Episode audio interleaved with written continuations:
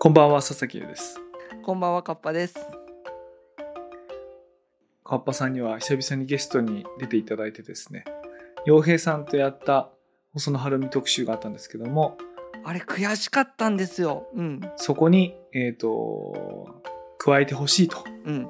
いうことで、あの、おかわりのそうです。2回目。あの、細野晴臣特集、読んでほしかったっていうね。うん。のがあったので。うん。そう喋らせてください。呼ぼうかなと思ったこともあったんですけども、思ったこともあった。はい。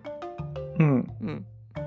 まあね呼。ぶ人がね、違えば選ばれる曲違いますから、まあ別に何回やってもいいかなとまあまあね。思いまして、あの、喜んで、あの、お迎えしてですね、はい本日2回目の細野晴臣特集ということで、はい。で、今回はですね、あらかじめこう、趣向がありましてですね、うんうん。まあ、本日欠席しておるんですけれども、あの、いつもの MC の宮本さんですね。はいはいはい。宮本さんは今28歳なんですけれども、確かあの、最近、ここ数年以内に、ハッピーエンドにはまられたと。いいなあいいね。良いですね。とてもいいですね。楽しいですね。ハッピーエンドはうんいつも、なんだろう、こう、どんな若者もやっぱり一回そこに来るんだな。そうですね。本当に。うん。で、ハッピーエンドが好きだってことだったはいので、あとは、多分ね、おそらくは YMO 多分そんな知らないと思うんですよ。い。わかりますね。その気持ちもわかる。うん。うん、その気持ちもわかる。あの、今聞いて、いきなりあれがかっこよく聞こえるかどうかっていうと、うんうん。ちょっとねうんなんかステップがいるとうん。思いる。うんですよ。そうですね。なので、今回の趣向って何かっていうと、えっ、と、この10年代か、まあ、20年代かに、ハッピーエンドに出会い直した人たちに送る、その次の細うん。野晴臣、うんうんうん。その次の細野晴臣ということで、はいはい私とカッパさんがですね、えっ、と、3曲ずつ、はい。細野晴臣の曲の中、あるいは演奏の中から選んだ曲を事前に選びましてですね。で、それを宮本さんに送りつけると。そうですね。いう。大乱暴な。変こう 乱暴なよ乱暴40歳のおじさんたちが若者にやっちゃいあんまいけないとされているような。ハッピーエンド好きなら、細野さん、次これ聞け、リングレと。もう大変迷惑です。本当に。世が世ならねアドバイス罪で捕まってます我々。メディアヌップ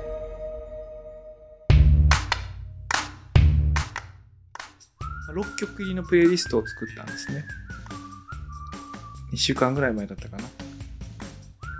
それを宮本さんに事前に聞いてもらってそれぞれコメントをいただいていますので今回はですね我々2人がその曲紹介をしながら宮本さんがそれを聞き込んでみてどうだったかっていうコメントをいただいてその後であの全6曲あるので2曲ずつですね3回戦に分けてます。その、まあ、勝敗っていうことじゃないんですけども宮本さんがどっちが気に入ったかっていうのをコメントいただこうと思っています。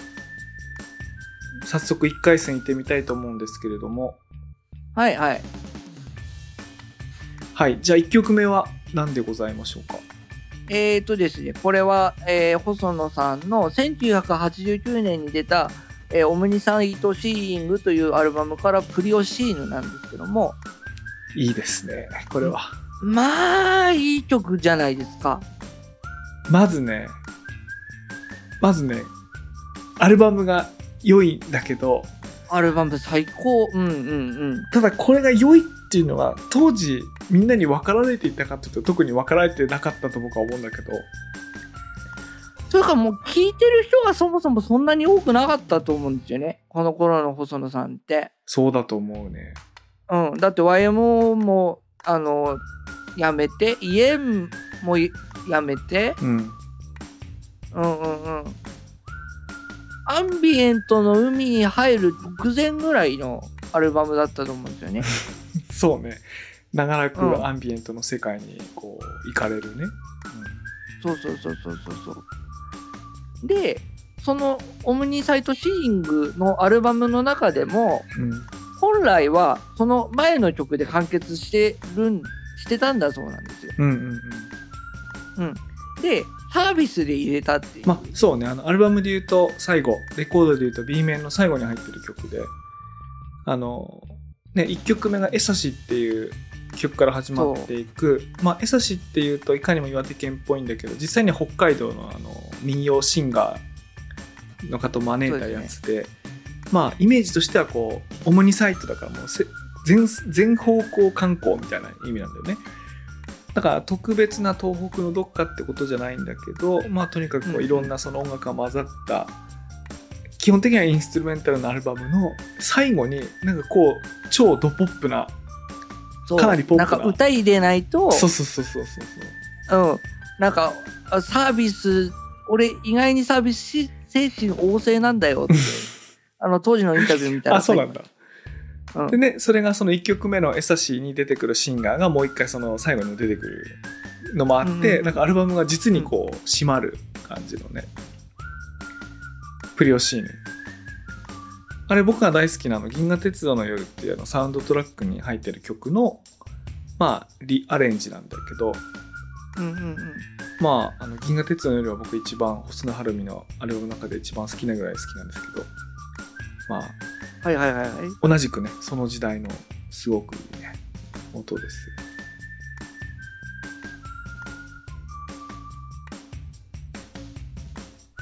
はいそしたらですねこれを聞いた宮本さんからコメントいただいてます。ちょっとあの代読したいと思います。もともとセロの高城翔平さんがソロで出していた曲として知っていました。カバーだったことを知らず細野晴臣の曲を聴いたのは今回が初めてです。始まりの雰囲気がかっこいいのと後半の民謡っぽい部分が印象的でした。とのことです、はいはい。そうですね。あのセロのあの彼が セロの彼がソロで出してましたね。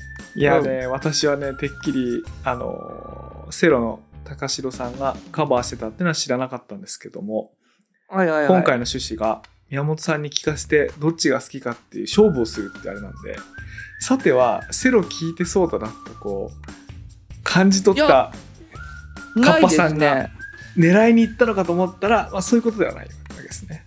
ねないないないないない。忘れてたと。うん。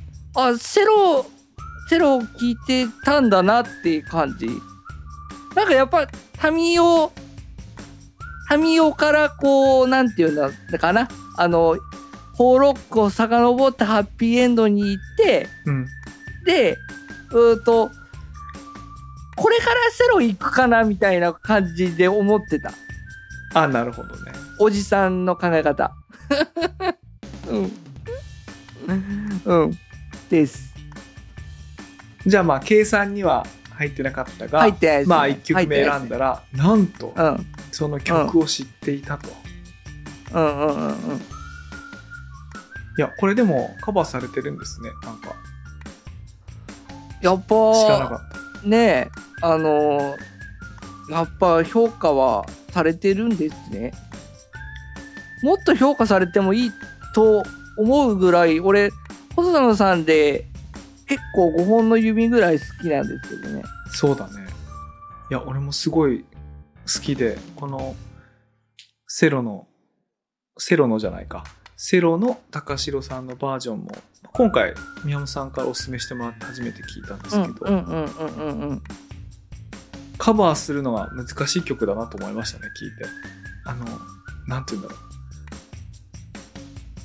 その通りになっちゃうというかあそうですよね。カバーしたことによよってその曲が持ってる違う可能性に光を当てられるとすごくカバーしがいがあると思うんだけどうんうんうん。結構その通りになっちゃうっていうか、うんうんうんうん。うん、今からもう35年とかそんぐらい前の曲なのにもうかなり今っぽい曲だから、うん。そうそうそう。うん、古くないんですよねこの曲。そうなんかこうエレクトロニカとシティ・ポップを通過した後の日本人アーティストがカバーすると、ほぼそのまんまになるみたいな。うんうんうんうんうんだからまあ、うん、そそういう意味でも今今聞くべき曲かなってうん。ちょっと思ったところはあるかな。そうですよね。うん。これなんか80年代の曲だって言われなかったら今の通りに聞こえますよね。なんか。うん、そうですね。まあ、うん細野さんの声が若いなっては思うかもしれないけど。うんうん。いやー、いいですよね、これ。うん。いい曲です。いやでも、そうね。その次の細野晴臣っていう意味だと、もうぴったりハマりましたね。もう知ってた、もう聞いてたってことですからね、宮本さんね。そう、そうなりますかね。うん、そうなりますね。そうなりますね。じゃあ、ちょっと2曲目私行かせていただいてもいいですか、うん。はいはいはいはい。この1回戦のテーマ、あらかじめ決めたわけじゃないんですけど、あの、うん出し合ってみて、まあ似てるなと思ったのを並べてみたんですけども、それが何かっていうと、えっ、とですね、これは1998年のうん。あの、ハット名義の DSP ホリデーってアルバムに入っている2曲目、新宿フォトショップです。はいはい。はいはいはい。これも、これも輪をかけて聞かれてない時の 時期だと思うんですけども。聞かれてないですね。あれ、ゴーホトダさんとかと一緒にやったやつですっけ？いえ、違います。あの、ハットという名義は HAT なので、春臣細野とアトムハートと鉄井ああ、そう上だ、アトムハートだ。あ、この3人なんですね。で、アルバム2枚だけ残しました。あの96年のアルバムと、はいはいはい。で、うん。98年のアルバムで DSP ホリデー、うん。でこれははいはいはい聞かれてない時期なんですけども、私がたまたま高校生でよく細野さんを聞いてた時だったんでうんうんうん。こういうものも聞いててあのデイジーワールドディスクから出てるやつだったんですけどここまで行きましたね、よくね。これ今で言うとあのスケッチショーとかがえーっとそれで活動を再開する45年前というか34年前っつうのかな？とかなんで。確、か、うん、98とか7とかですよね、このアルバムね。98だから、うん。アンビエントの海から抜けかけてまあ自分の名義じゃないんだけどもまあその3人組の名義で歌物のうんうん。ポップなやつにもう一回戻ってきたっていうね、うんうんうんうんうん。だからこのそうですね。プリオシーヌからするとアンビエントのこう前後をこうサンドイッチするような一番聞かれてない時期を 引っ張り出してそうですね。本当に。ポッドキャストじゃないや、あの、Spotify とかって、このアルバム何人が聴きましたとか、このアーティスト何人が聴きましたとかあるじゃないですか。出てくるじゃないですか。うんうんうん。うんこのアルバムじゃないか、このアーティストか。もうこの特集やるためにいろいろ聞いてたら、あなたは細野晴臣を聴いている上位2%ですって言われて。そりゃこうやって DSP ホリデーってこのハットのアルバムをこう掘ったりしてまあね。あの、まあね上に行くよなと思いながらね、やってたんですけどね。でもそういえば、聞いてましたね、当時もね。俺、当時はあんまり良さが分かんなかったイメージがあるな。うん、いや98年ぐらい。特にないやこうこう言うとあれだけど特にすごい良いわけでもないと思うんだけど。あの聞きやすい、あの聞きやすいってことですね。あの聞きやすい。なんか割と、あの、テクノテクノしてるけど、うーと、うん。割と明るい感じ？このアルバムがそうなだけ？そうこのぜあのあのねこのアルバム全体がこう明るいっていうかね。そうですよね。あの、リゾートっぽいっていうか。あそうそうそうリゾートっぽい。あの、アーティストのカラーとしてそうなのか、それともこのアルバムのテーマがそうなのかはよくわかんないんだけど、うん。うん。なんか気楽に作ったんじゃないですかね。あのなんか曲のタイトル見てもなんかダジャレみたいななんつうのアリゾナアナライザーとかさこう言ってて気持ちいい言葉あそう新宿フォトショップああ、プラグインマンボウなんかもう意味なさそうじゃんああ、いいですね。いいですね。あの、アーティスト名みたいですね。架空のアーテそうそうそうィストがね。そう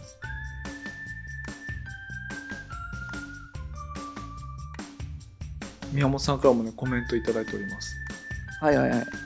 メカゲームっぽい曲調が面白いですね最初は聞き慣れなくておおと思いましたが プレイリストを何回もリピート再生するうちに癖になってきました。ジャケット好きです。ということなんですけど。私ここから感じるあれはですね多分宮本さん一切 YMO を聞いてないんだと思うんですよ。そうですよね。なんかそんな感じですうね。ん、うん。でおそらくこのちょっとそのビットな感じするジャケットとかっていうのもうん。なんていうか、うんうんうん。結構見慣れてないんだと思うんですけども、そうですね。うんそうそうなんか70年代からやってきた若者みたいなうんうん。でも、やっぱわかるんですよ。ハッピーエンドから入ると、そねそっち行くの抵抗いるんです。抵抗あるんですよ。そうだね。うん。まあそういう意味ではその次の細野晴臣という意味ではですよ、あのあの正しい選曲をしたような気はしておるんですよこの感想を見た時にまあ、そうですね。そうです、そうです。あのねいかにその次の細野晴臣っつっても YMO から選ぶのはちょっと芸がないと思ったんで我々今回う YMO からは一曲も選んでないんですけども、そうですね。そうです、そうです。うん。YMO も、いずれ多分、たどることになるだろうと思うんですよ。あの、そこまでやっぱり、そこまでやる？う違う違う。俺、俺らがじゃなくて、宮本さんがあ、そうね避けられないよねそう避けられないそうそう、ハッピーエンドを聞いて、で、やっぱセロとかも好きでってなってくると、やっぱりいずれ YMO には絶対たどり着くから、うん、示すなら、その 示すって。そうだよね。いやなんかねあの英語のさ慣用句っていうか英語の表現にさ部屋の中の象っていう表現があってさ elephant in the room っていう言葉なんだけどあまりにも存在感のあるものがその狭い部屋の中にある時に人はそれをでかすぎることによって見逃してしまうみたいなねああまあまりにもそこにあるものあることが明らかなんだけどあ、うん。見逃してるものそれ elephant in the room っていうんだけどああ。こうやってポップスとかねそういう音楽 cero も含めてそういうものを好きになった時にさ YMO 知らないっていうのはさもうまさに YMO ってエレファント・イン・ザ・ルームなんてこううん。あらゆるとこにでっかくいすぎてるから知らない、うんうんうん。だからゆえに知らないみたいな、はいはいはいはい。そんな感じですね関口くんのナイフみたいな感じ。ちょっとそれはねそれはあの京極夏彦の「産めの夏」だと思うんですけどもねあれはあの違う理由によってその その死体が見えなかったってことなんでちょっと別なんじゃないかと思います はい。でもあれですね今まあ今ね思いましたよ今ね今今今日2人で収録してると思いましたけども宮本さんがいたら我々もっと罪を犯してたと思いますなんかこういないうちに取っといてよかったと思いますねこれそうですね。40代男性が20代の男性にしていい許容量を超えてます。そうですね。うん、超えてますね。よかったですね。はい。はい。というわけでね、うんここまでで1回戦なんですけども、この1回戦のジャッジが下っています。はい。はい。宮本さんのコメントを代読します。はい。好きなのは1曲目です。うん曲全体のかっこよさと心地いいリズムの感じがとてもいいなと思いました。セロの高城さんバージョンもすごくいいので、お二人にぜひ聴いてみてほしいです。とのことです。うんうんうんうんうんいいと思います。うん、好きですよ。うん、聞きました。はい。ね、いいですよね。うん。そうか。やった。勝った。よし。いやーそうね。あの、まさかね、そのセロに接続するとは思ってなくて、これ鮮やかに負けました。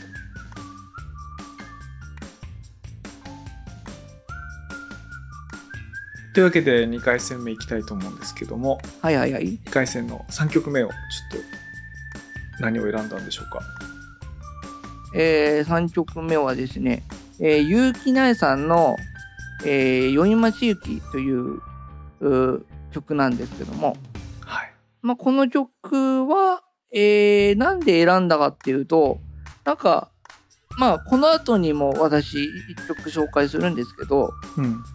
うんと基本的にやっぱり、えー、まあさっき、えー、佐々木るさんも言いましたけど、あの YMO 後の細野さんから選びたかった。うん。で、えーと、ハッピーエンドとか、あと、なんだろうな、まあ、ルーツミュージックだったり、まあ、最近やってるこうアコースティックだったり、そういう生楽器を弾いてる細野さんじゃなくて、うん。あのテクノゲな細野さんの良さをこう紹介したかったっていうのはあるので、うん。でこの「宵町行き」ってすごいちょうどいいあの1994年かなのアルバムなんですけど、あの本人はアンビエントの海にどっぷりなんですよ。うんうん。その時にこんなの作れましたね、こんなポップなやつね。そうそうそう。で編曲が細野さんとあと越美晴さんって、うん。うん、まあ当時ねよく一緒にね。うん、コンビっていうそうそうそう。かねデュオとかねやってました。うん。あの、スイングスローっていうね、あの、デュオをやっうん。てアルバムを出すんですけど、で、それでポップスに一回帰ってくるうんんですけど、まあ、なんていうかその、アンビエントの海から、こう、ポップスの陸に上がってくる、うんその準備運動として、すごいちょうどいい曲だなと思ったんですよね。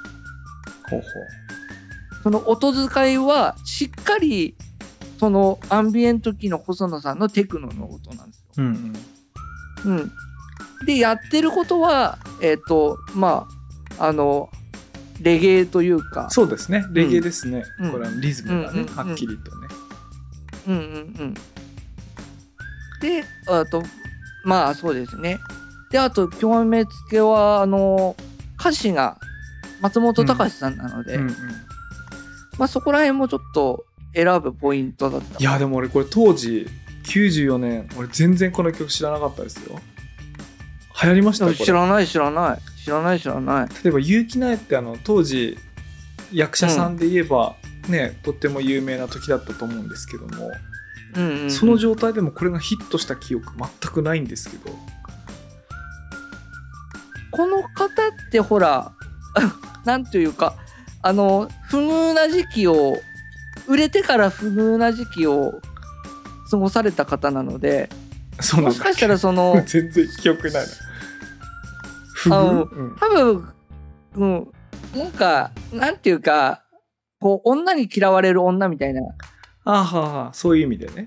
うん。うんうんうん。うんそれでちょっとあのあんまりこうメディア露出が少なくなって海外に行かれたみたいな方なので、へえ、うん、うんうんうん。でもその頃に待ってこれシングルですらないの？そうそうそう。アルバムの曲ですアルバムにしか入ってない。いやそれは知りようがないな。うん。でシングルの曲もあるけどあのこの曲の方が好きだったので。うん。うんうんうん。で結構ちゃねしっかり聴くとあのダイレクトにそのテクノに接続してるなと思ったので選びました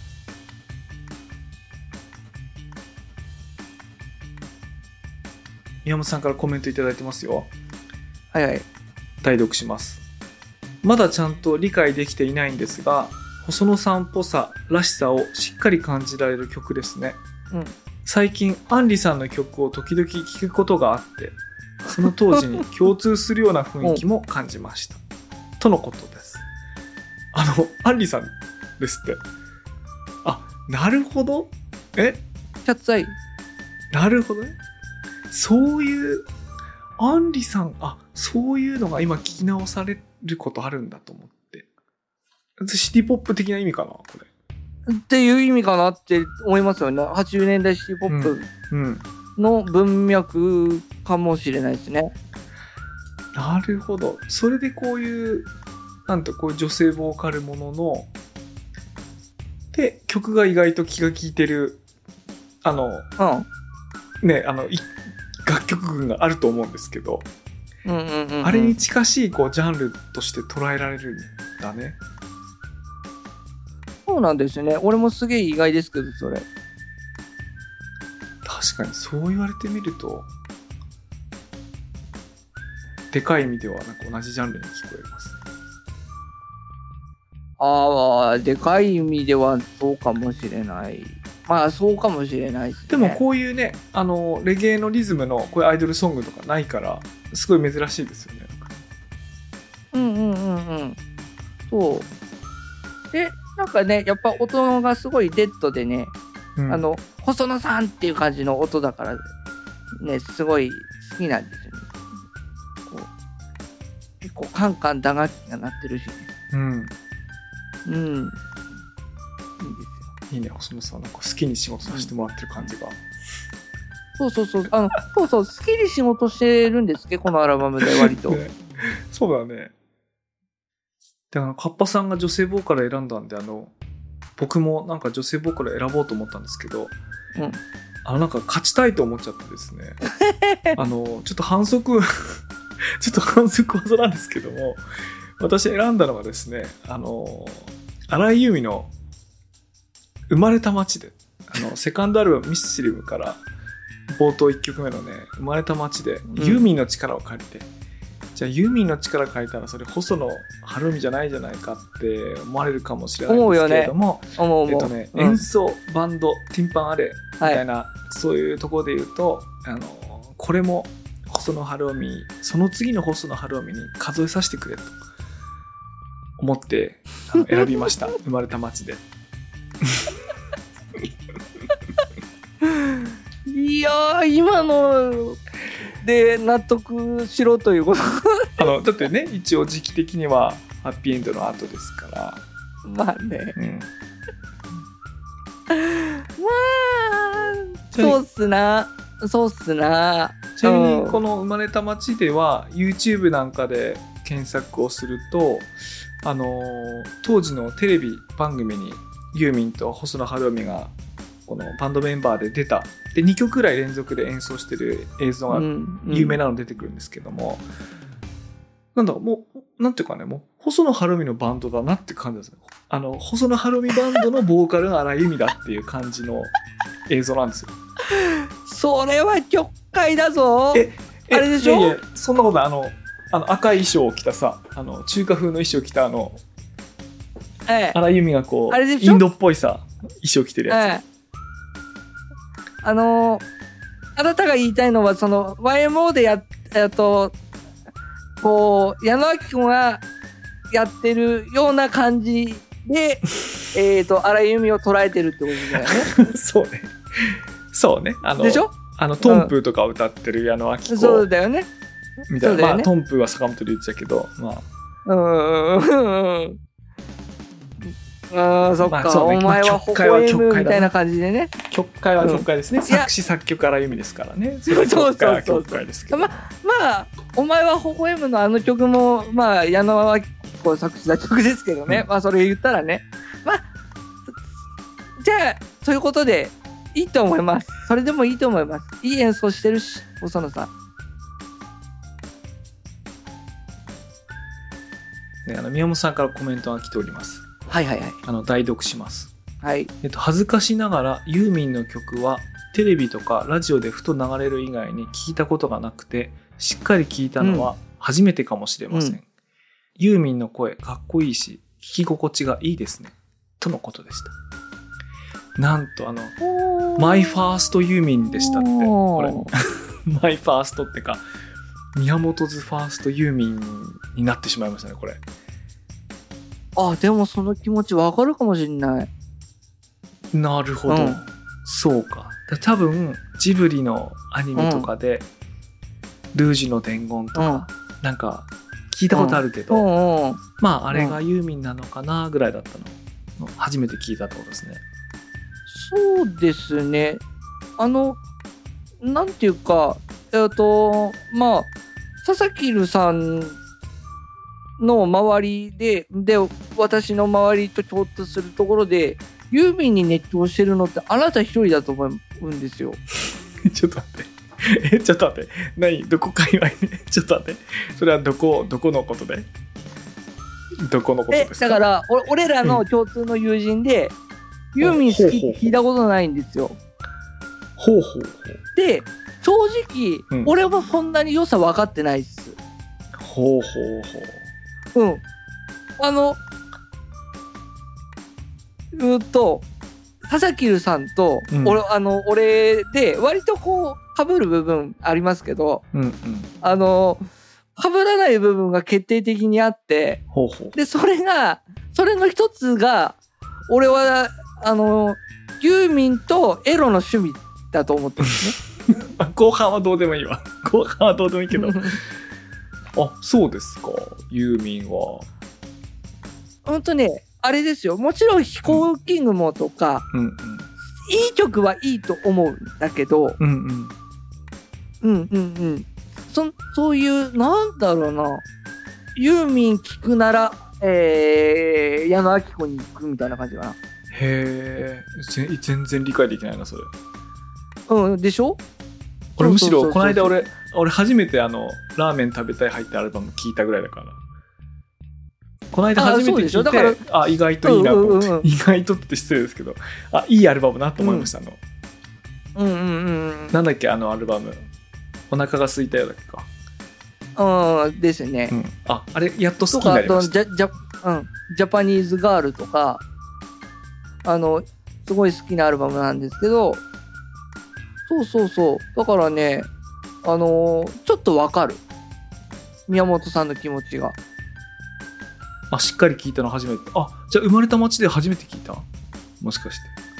あのねちゃんと聞いまああのあなたと付き合ってればあの聞くことになるから聞いたことはあるけどあの自分から能動的に聞いたのはそれこそプレイリストにああなたが選んでたからあの聞いてあ細野さんいいベース弾いてんなって思ったぐらいであと曲はあんまりやっぱ好きじゃないんですよへえなるほどなるほどですねっていう感じです。なるほどですねそうそうそうそう。だからね、あの、あと、私の知らないユーミンの良さみたいなのを教えてもらうプログラムがあってもいいぐらいです。へえそれ難しいな。なんか生まれた街で好きじゃなかったら僕何にもおすすめする気になれないかな。だから多分そういうその趣味って別に埋める必要ないんだと思うんだよね。ということは。うん。うんうん。まあそれはいいんですけどねそれはいいんですがあの宮本さんからこの2回戦に対するあのコメントが。来ておりまして。あの代読します。えっと、迷いましたが、3曲目が好きです。淡々と気持ちよく聴ける曲調が好みでした。ボーカルなしでも聴いてみたいですね。音楽の雰囲気がいいです。うんうんこれはねうんいいとこ聞いてますねいいです。いいとこいい。、りゆきないのボーカルとかなんとかってことじゃなくて、あの裏で鳴ってる音の、あのうん94年らしからぬモダンさっていうか、あれを聞き取ってるわけですよね。うんうん、そうですね。いいですね。あ、の、いいとこ行きますね。細野さんのアンビエント機いけますね、これね。で私が変なねこう勝ち欲を出して負けているっていうね そっちじゃなかったっていう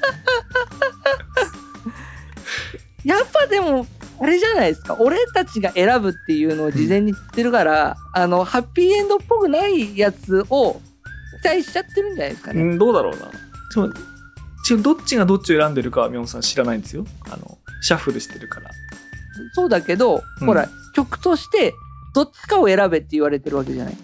そうねうんうんうん。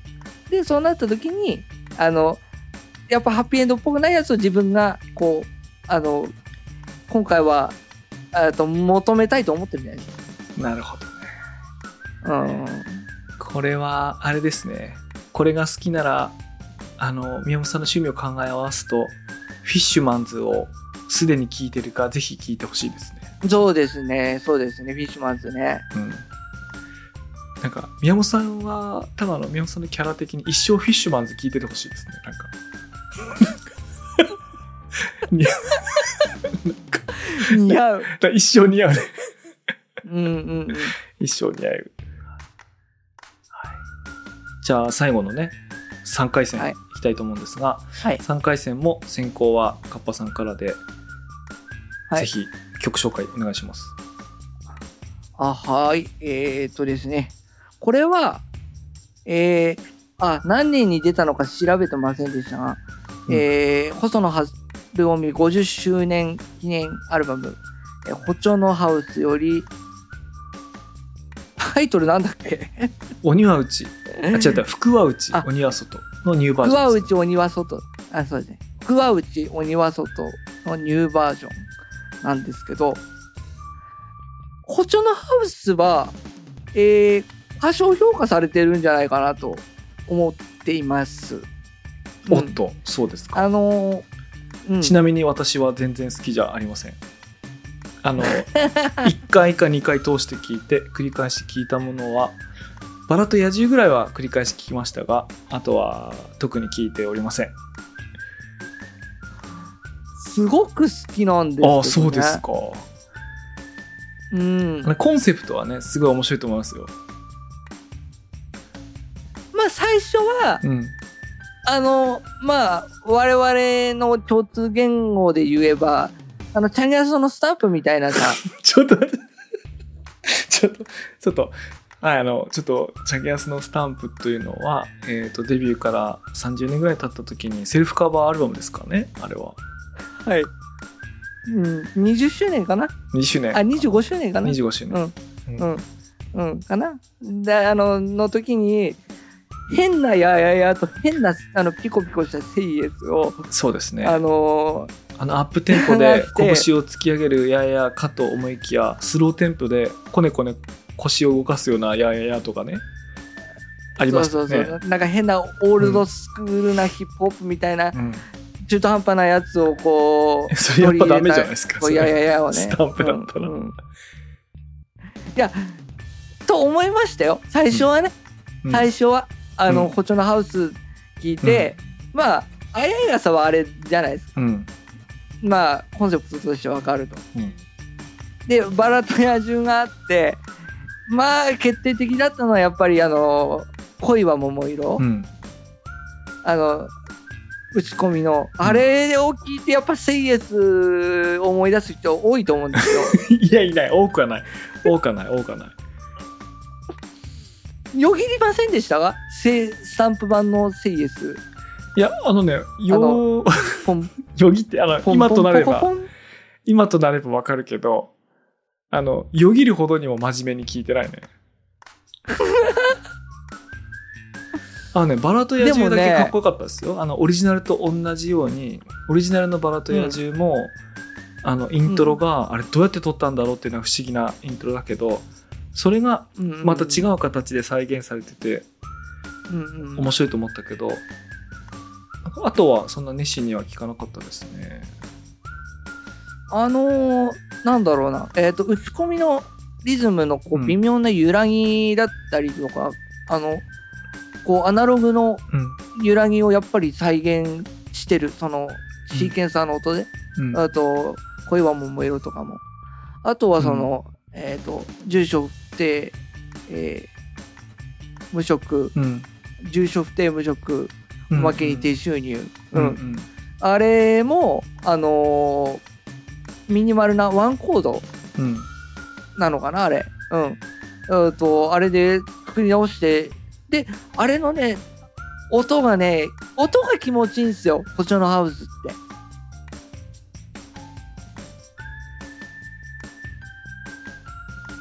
宮本さんからねコメントを預かっております。代読します、僕が細野晴臣を聴き始めたのはこの「ホチョのハウス」が出た2019年頃からです。声がかっこいいのと曲の心地いい雰囲気が好きで聴き始めました。うん。2020年リリースの「ブージャーデ」も大好きでうん。やっと聞きなじみのあるやつが出てきたなと思いました。これはねすでにねご存知だったようですねブジャで好きだっていう人はあんま聞いたことない。そうなんかこの辺で僕ら初めて宮本さんの個性をつかみつつあるんですけどちょっと変わってますねなんかね、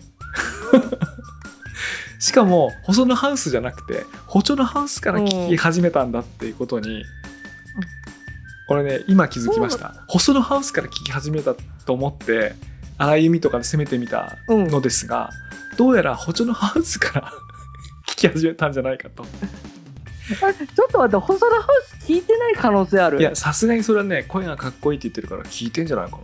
どうだろうな。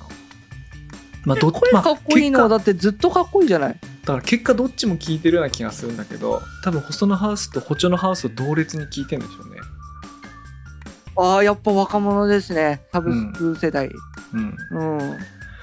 まあ確かにそれで言うとね、ハットの新宿フォトショップがう受けなかったのなんかわかるな。ちょっと違うもんな。歌ってる人も違うしな。そう。あれちょっと、ちょっとダメだったな。いい曲なんだけどね、あれはあれでね。うん。ちょっと俺通して聞いてみようと思いましたよ、ハット。久しぶりに。まあね、あの、そんな良くないから。そんなに良くない。はい。そうなんだよね。なんか雑味が入るから、あのースケッチショーは好きなんだけどう、ん。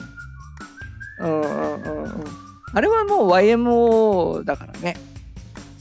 あ、そうでもね。ちょっとね、ちょっと違う。まあね、ちょっと僕からのおすすめはですね、あの、万引き家族のオリジナルサウンドトラックを改めておすすめしたいですね。あ、ちゃんと聞いてみますこれは。ね、あの、この時代の細野さんがソロでやってきた、なんかムーディーな、その、歌物の音楽から歌を取り除いて、うん。で、音自体は、まあ、包丁のハウスににつながるような、そういう音なんかもちょっと入ってるようなね。うんうんうん。うん。まあ、私としては、えー、なんだろうね。うん。発症評価されてませんかと。お茶のハウスそういいですよっていうのを、あの、なるほどね。テクノの文脈からちょっとうん。紹介したかったです。はい。ありがとうございます。はい。じゃあ今回の最後の曲なんですけども、まあこの3回戦ということであの共通のテーマがあのありそうなものということでですね、6曲目選んだのが、えっと、細野晴臣の「周の町」です。はい。周の町はこれは名義細野晴臣と言ったんですけどもはい。何年ぐらいだろう？2010何年かなんかに発見発表されたハッピーエンドの未発表曲2曲のうちの一つで、でこれあの2015年か何かにライブ演奏されたんですよね。風待ちなんちゃらっていうイベントで。でそれのあ俺それは知らないわ。うん、あ俺それで見に行ってて「州の街」あの演奏しててでそれが、えー、と松本隆の何十周年かなんかのトリビュートアルバムかなんかにうん。改めて録音し直すってことで細野晴臣が個人の名義であのボーカル取り直したものっていうのはこの「週の街」なので、まあ、ほとんどハッピーエンドみたいなもんですねこれはね言うなればねそうですね。いやー、うん、いい曲。これさあのなんで当時収録されなかったんだろうと思うぐらいいい曲だよねこれそうなんですよね。なんだろうね。なんだろうねこれちょっとね俺その辺のこと詳しくないんだけどもうほんとぶっ飛ぶぐらいいい曲だいないと思って曲ですよね。あの、街は週、あの、ギターのギューンっていうのがね、そう。ね。あのジューンって音だよね。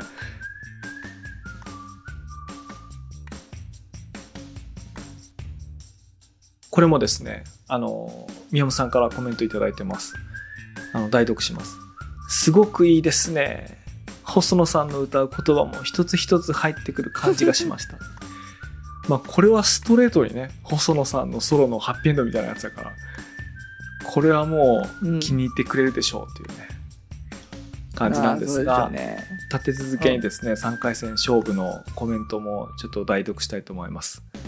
あの結論。6曲目が好きです。そりゃそうだな。僕が音楽をかけるときは朝起きてすぐ、はい。夜寝る前車の中はい。がほとんどなんですが、基本的にゆったり過ごしたいタイミングという時に音楽をかけるのでどうしてもそういう時に聴けるような曲を選んでしまいます。6曲目はまさにそんな時に聴ける曲だなと思いました。曲調も歌詞もすごく好きです。今のところ僕のベスト細野晴臣ソングです。ベスト。ベストまで。ベスト。ベストまで来ましたよ。まあ、ベストって言われても、まあ、納得するぐらいの出来ですよね。そうねあの出来っていう言い方、あんましたくないけど、うん。夏が来たら夏なんですを選び冬が来たら冬声を選びあのうんうんうん今は週の街を選ぶみたいなもう気分によって変わるかもしれないけど、ね確かにあのそれに並ぶぐらい俺も好きですねこれ本当に雨の雨の音がするというか、うん、ですよね。うん、うん。うん。うまいよねそうですね。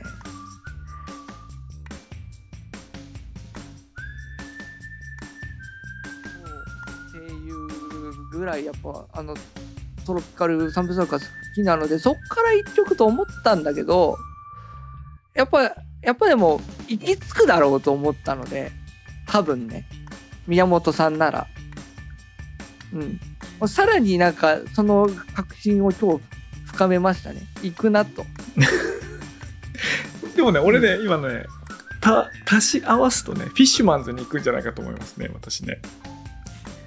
もう行ってるかもしれない。ねフィッシュマンズも行く行くけどその文脈で細野さんのそのトロピカルにも行くんじゃないかな。うん。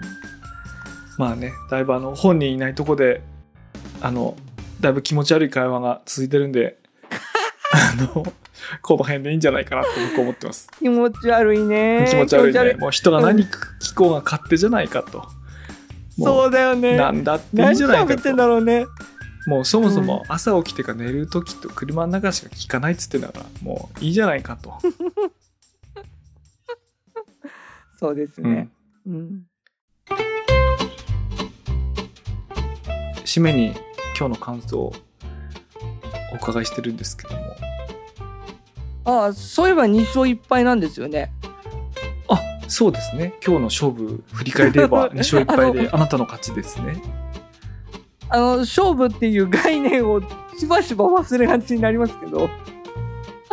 いやーありがとうございます。あの今度宮本さんと今日ね宮本さんとおしゃべりできると思って楽しみに緊張しながら楽しみにしてたんですけどあのまたお話できる機会があればあのぜひお話ししたいんでな細野さんの話とかも気持ち悪い話いっぱいしたいんで えっとリアルでもいいのでお話できたらなと思います。